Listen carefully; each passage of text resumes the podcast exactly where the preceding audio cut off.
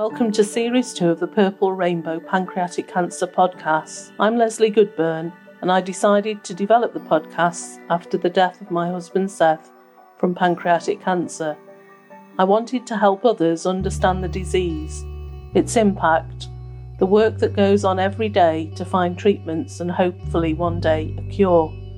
Throughout the series, you'll be accompanied by me and my friend Charlotte Foster from Charlotte Foster Productions and we'll talk all about the aspects of the disease from biology to emotional and physical impact.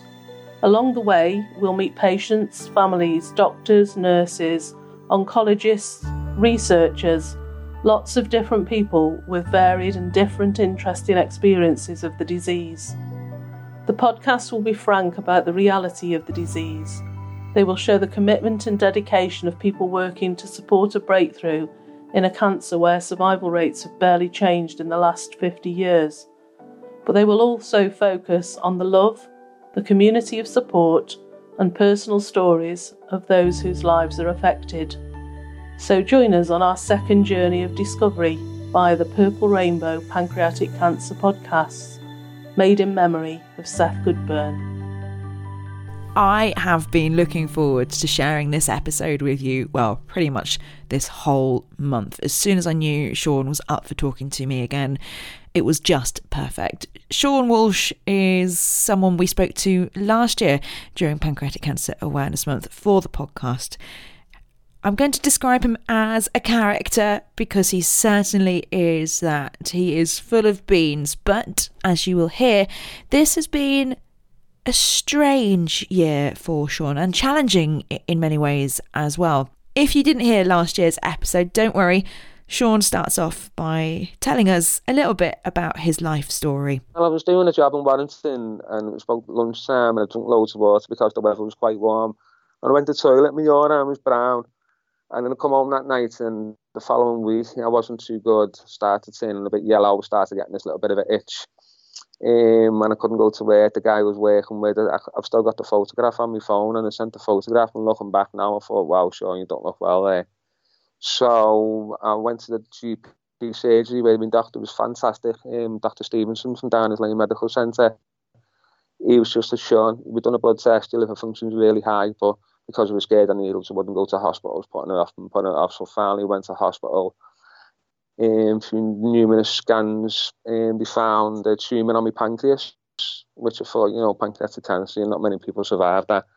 Um, my consultant, Mr. Appleton, said, you, you know, we caught it early enough, doesn't look like it's spread, um, you can have an operation called the Whipple, done a diagram, oh, I thought, like, we can do this, as long as there's an option, you know, we can do it.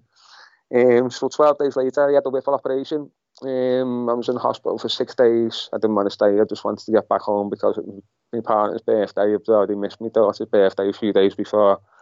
Um, I got home. I couldn't really walk for six, six to eight weeks. So I started going to the pool. Um, just walking around the pool for a couple of weeks, and then I built up my strength to do a few lengths. And then November comes along, and halfway through chemotherapy, I managed to swim two kilometres for pancreatic cancer UK to raise funds and vital awareness of pancreatic cancer. Um, I managed to ring the, the bell um, on the 28th of January. Um, I had a scan in March and I'm still cancer free. I went to see my surgeon um, about six weeks ago. He doesn't want to see me now until February, so which which is really good. So that's like six months. Normally I have to go and see him three months. Um, I'm just living every day. The little things mean more to me now, and hopefully by raising awareness and doing podcasts, you know, pancreatic, pancreatic cancer is not a death sentence. We, if we can get it early enough, we can diagnose it early enough. As my surgeon Declan says to me, you keep bringing them in, Sean, and I'll keep fixing them. We're in teamwork. You know, without without the team, I wouldn't be where I am now. So it's been a busy busy time for you. Let's go back to um, to to last year. Then we we spoke, and you did your uh, your your swim. What was it like doing the swim? Oh, the swim was fantastic. So it was really hard. Um, had loads of friends from school I haven't seen for like, I don't know, maybe 30, 28, 30 years. They all come along to see me. Follow my family were there, my cousins.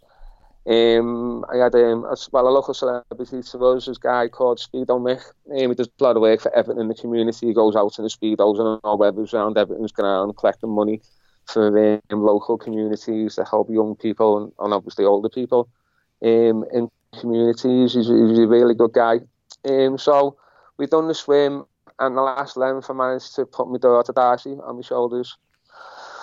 Um, and she swam like half the length, so we managed to do it. Um, so since then, um, even going to chemo on the 10A bus because I couldn't drive because the chemo was really kicking. Um, in December, um, a guy called Neville Southall um, he used to play for Everton. He's been instrumental in my recovery. Um, when you go to chemo and you're on the bus and you see like someone like Neville Southall follows you, I just bounced in the queue and I went, right, come on, let's do this. Which arm do you want it insurance? I'm not bothered. So just by having people like that, Charlotte, you know, and Maggie Watts, Leslie Goodburn, um, Ali Stunt, oh, there's too many to name. I was even at a dance, dance festival about eight weeks ago in courtesy a guy called Lee Butler, um, a well known DJ in Liverpool who's been on like the dance circuit as a DJ for like, I don't know, 20 odd years. I haven't been for years, Charlie.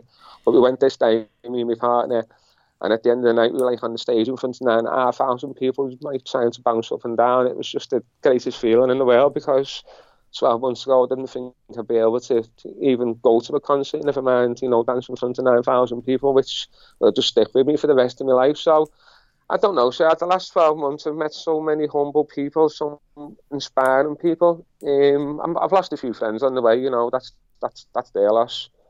Thank God, my old friends are still with me, um, and I've met a lot of new friends. And I think together um, with pancreatic cancer, I can feel like the last few months, I can feel like the ball's starting to move. You know, we get more recognition.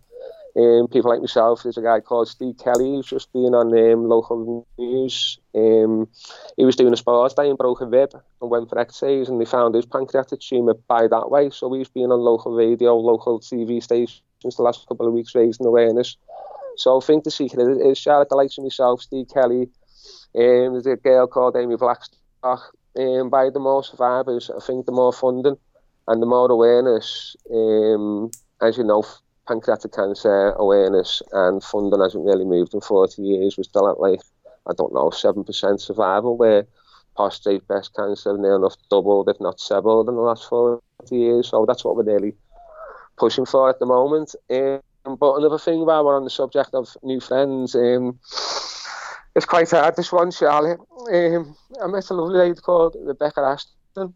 Um, she had the Whipple operation, um, I think it was last October and she didn't want to tell me. I was in holiday March in Tenerife, come back home, and I cancelled, come back. Um, and unfortunately, she died in August. Um, she was 40, I think she was 43, 44, she had two little girls. But she got misdiagnosed. I'm so sorry to hear that. That's, that's oh, Charlotte. It's heartbreaking. I still talking. I still miss talking her and having a good laugh, you know, for half an hour. Um, and I remember this last time I seen her before she went to hospice because I wouldn't go there.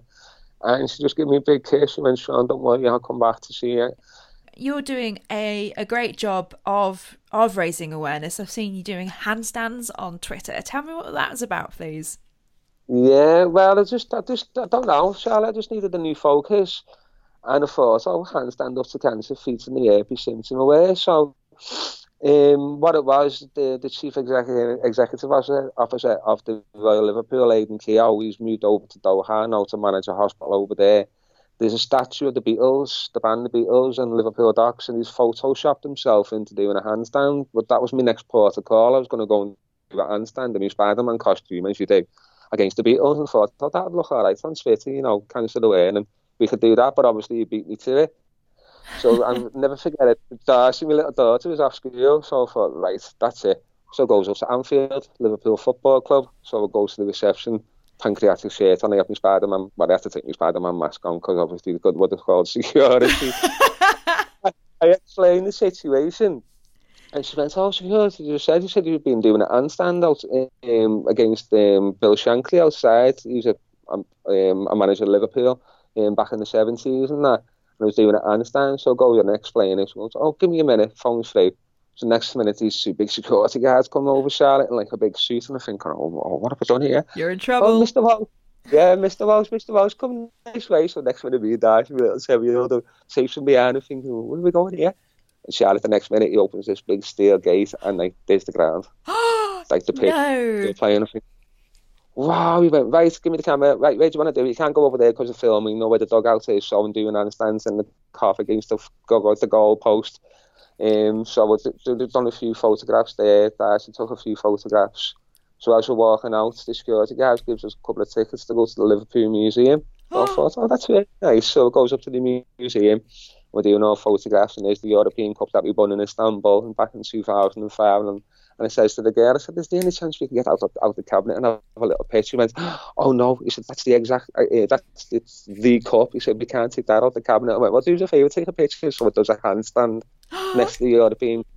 So as we're coming out, Charlotte, um, we get speaking to this young girl, and say she's about 24, 25, and she started crying. I said, "What's wrong?" She went, "We lost my dad about six months ago from pancreatic cancer," and I went, "Oh no." So she gives me like a brochure and a pen and I explain what I was doing and she follows me on Twitter now and you know she's been raising awareness with me and it's amazing the people you meet in circumstances like that. So I'm thinking we comes out to Anfield and it's like, I was like wow we can't beat that. So anyway with Neville Southall following me you know cancer's got no colours as I say to Nev you know red and red for Liverpool and blue for Everton and crossed on colours and it makes the purple heart for for colours for pancreatic yeah so I thought next minute goes to Goodison me and Darcy again, parks outside, gets up, goes in the reception, and this fella comes out, Bill. And the difference between Everton and Liverpool, it was mad, you know, because Everton, I don't know, because Liverpool's the grounds near it, it was like a different setup. So next minute, me and Darcy follows this Bill, same again, into the into Goodison. so next minute, that's Goodison. And I'm thinking, sure, what are you doing in the football? I've got my t-shirt and I've got my Spider-Man hat on, sort of thing. So anyway, he puts that on Twitter. So then everyone else started doing it. And I had surgeons, I had guys who, and girls who do, um, you know, use the CT scanners. I had them standing against the CT scanners, which are, you know, without CT scanners, I wouldn't be talking to you now, Charlotte. That's how we found my tumour mm. before done the endoscopy. And to have me surgeon and me pancreatic nurse Phil Whelan and Declan Dunn doing handstands for me. Do you know what I mean? I'm thinking, this is, this is crazy, this. So we done that. We done that. That was in February. February, um, and as I say, then we went to uh, March. Uh, in March, we went to Tenerife. I think it was at the start of March that he had me CT scan. So obviously, we went to Tenerife. And we had a great time. Tenerife. The sun was lovely. It was just breaking that mold. All right, I'm, I'm still getting over the chemo now, Charlotte. But Tenerife was just, you know, seeing my old friends again, yeah. and just I remember just getting there and he had me with a Warrior t-shirt on and I put a picture on and it's like a Tenerife forum on Facebook with my arms up and I went to like 3,000 people oh, like that. Oh, amazing. Like, like, oh, there's Spider off Twitter and I was putting like those or posters up in bars in, in Tenerife and, you know, people like, wow, we didn't know, we know, people think pancreatic cancer is a death sentence and you know what, Charles, I've asked at least 100 people and I'd say 90% of people who, you know, most of them are well educated and they put pancreatic cancer down to old age and drinking, and now we know it's not. You know, I got cancer because I wouldn't get my enzymes out my food all my life, which turned into a polyp with same cancers. You know, so it's not all about. I think people's perceptions of pancreatic cancer need changing, and hopefully by raising this awareness that we can we can do that. You know, which I think we are. We are chipping away at doing that. You know. So it's been a busy year, but you, you sort of briefly mentioned when we were talking that it's been a hard year for for you to figure out a balance between family and campaigning? Because I guess there's still so many emotions going around you now as well. Yeah, it, it has. It's been it's been really hard here, Charlie. You know, as you say, um, with now saying about getting this balance right between you know doing the awareness and doing family. I like I can't work. I can't work at the moment because I'm still over getting over the chemo sort of thing. But um, in April, my mum, my mum took bad, um, which ended up in an emergency operation, and she was in an induced coma for two days, and she now she's back in hospital again now, um, because her stoma bag's leaking. Um, she only, we only got her home on Friday again because she had blood clots on her lungs and fluid around her heart. Oh, Sean. So, with, having that and my cancer, which is just, I don't know, anyone who's had cancer or is fighting cancer or is over cancer, the first thing you think of every morning is cancer. And if anyone says that they don't, that's being few cancer. You know, I'd love to meet them because every morning I wake up, but the further I get away from cancer, the less I think about it. But with having my mum and because my dad's in a wheelchair and there's four of us, um, so we have to split. Looking after my dad, doing his breakfast, doing his dinners, doing his lunch, um, his tea, going to see mum, looking after my daughter. You know, I'm, I'm not the same person I used to be. I'm getting really tired really quickly nowadays. And having to put up with my mum kind of say, and, you know, losing Rebecca, I lost a good friend I used to work with. He was 39. I lost him in, I think it was July, Mike. He was 39. He had a massive heart attack. So it's just like now, it's just like, just sometimes when things happen bad now, Charlotte, I just laugh because I'm thinking, you know what, what else can happen? Yeah.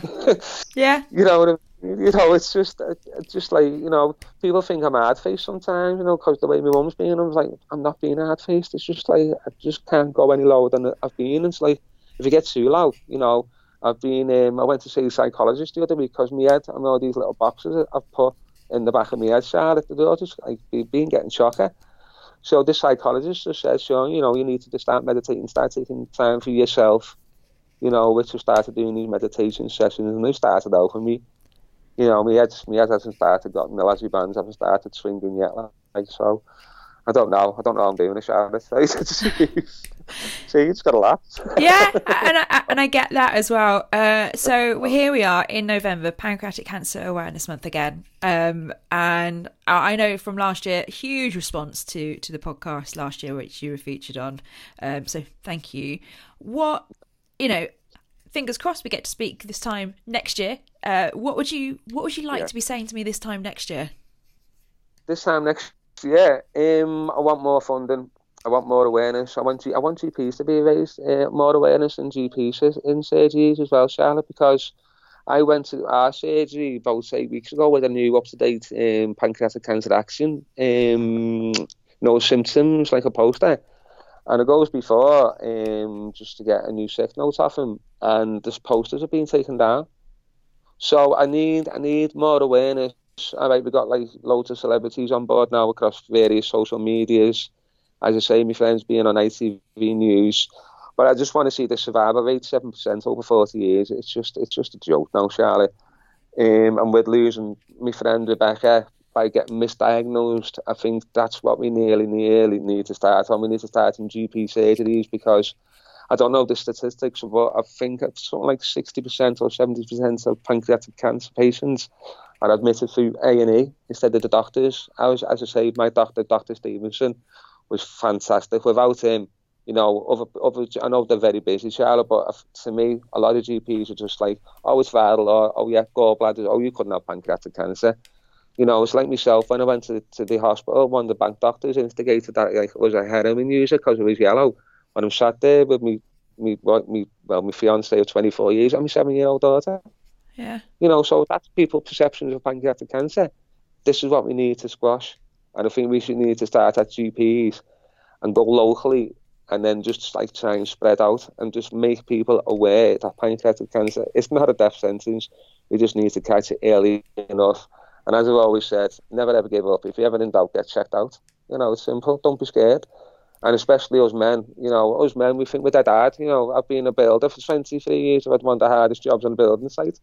You know, when I started back in 1996, Charlotte, I mean, my dad said, come on, son, shall I make? It was like four inch steel, like 70 foot up and ankles in Manchester. And I'm thinking, well, there's no nets. You know, okay, we got nets now, but back in the day, yeah. one false when you was gone.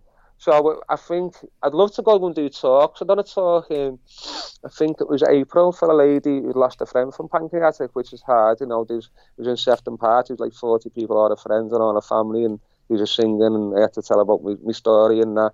So I'd like to do that again, but up to now, no one's took me off on my offer, so there you go. Such is life. well, maybe we could get that. Well, let's try and get that sorted. Let's get you some speaking. And no, I know. I wouldn't mind it, you know, because when I started with the Whipple, I was thinking, oh, what's this Whipple operation? Oh, yeah, we have to take the bile duct out, the gallbladder, head of your pancreas, small intestine, pulling you back together, job's good. And thinking, you know, I need to speak to someone that's been through this. And, you know, come, you come out with books and that, but unless you talk to someone that's been there, you know, where I could speak to someone for half an hour rather than them me books for like half a day or a day. And, you know, you know yourself, it's all doom and gloom. And so after you've read a few pages, like, well, I don't want to read any more of that. But when you're speaking to someone that's been there face to face and saying, right, come on, you need to get up out of bed, walk as soon as you can. As my surgeon said, you know, I've done my work, you know, the recovery's up to you. And, you know, I've pushed, I even remember having Rachel pushing me back and lifting me head up to try and walk around the nurse's station two days after coming out out of ICU with drips and things and all kinds.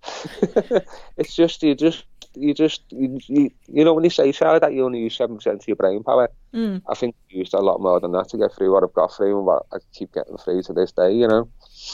I think so. Not and there's nothing I've missed out. Oh yeah, me, my partner Rachel turned 40 as well on the 3rd of July.